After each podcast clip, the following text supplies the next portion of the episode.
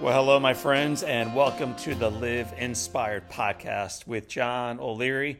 We're going to begin this first Monday of August with a quote from the Dalai Lama, who wrote, Just as ripples spread out when a single pebble is dropped into water, the actions of individuals can have far reaching effects that can change the world. We all know that's true. Well, my friends, a small drip coffee and a blueberry muffin. This was the order placed at a Starbucks by a gentleman named Jim. It did not seem like he had many friends, did not seem like he had a big family. He lived alone across the street from the coffee shop in a retirement home. Every afternoon at 2 o'clock sharp, Jim would walk across from his apartment, walk in with a big smile on his face, and then place that same order. I'll take a small drip coffee and a blueberry muffin, please.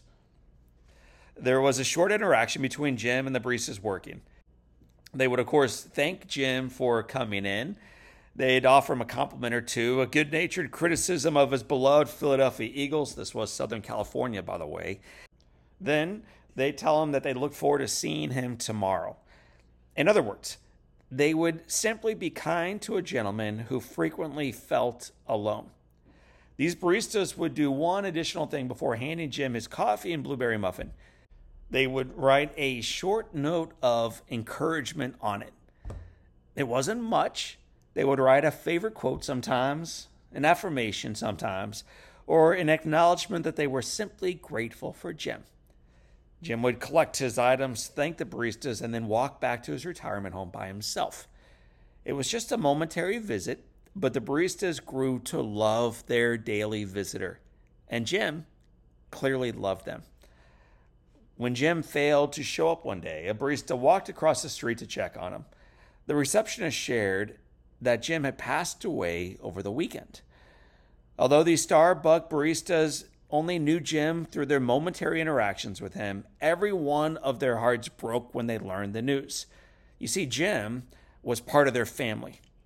The following morning, a family member entered into the Starbucks store and invited them to the memorial service taking place the following afternoon as humbling as it was to simply be invited, it was what they saw entering the facility that caused them to literally lose their breath.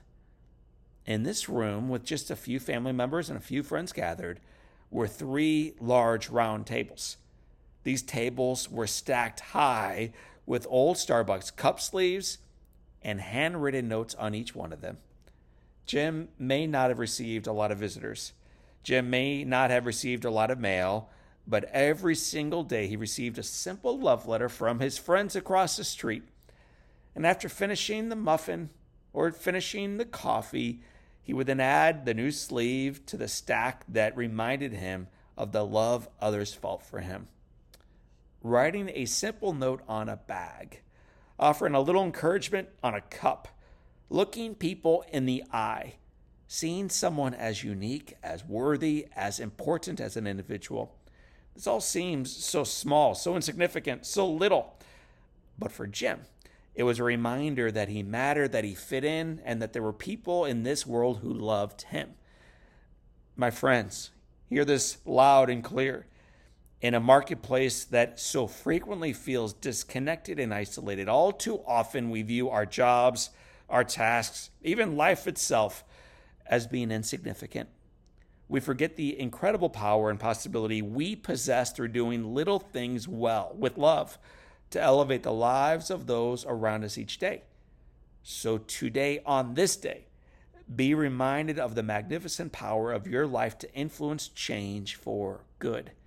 It turns out, regardless of our age, our status, or our job title, that the ripple effects through our actions truly do have the ability to impact lives around the world, across the street, and sometimes across the aisle.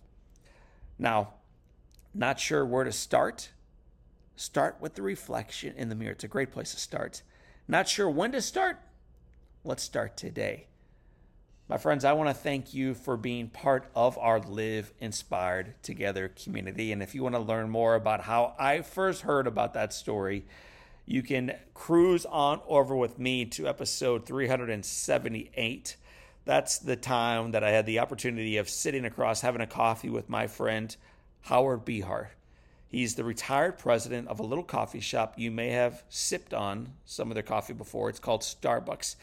During his leadership, during his time there, he saw the store, the company, grow from a couple dozen stores to more than 15,000 around the world. How did they do it?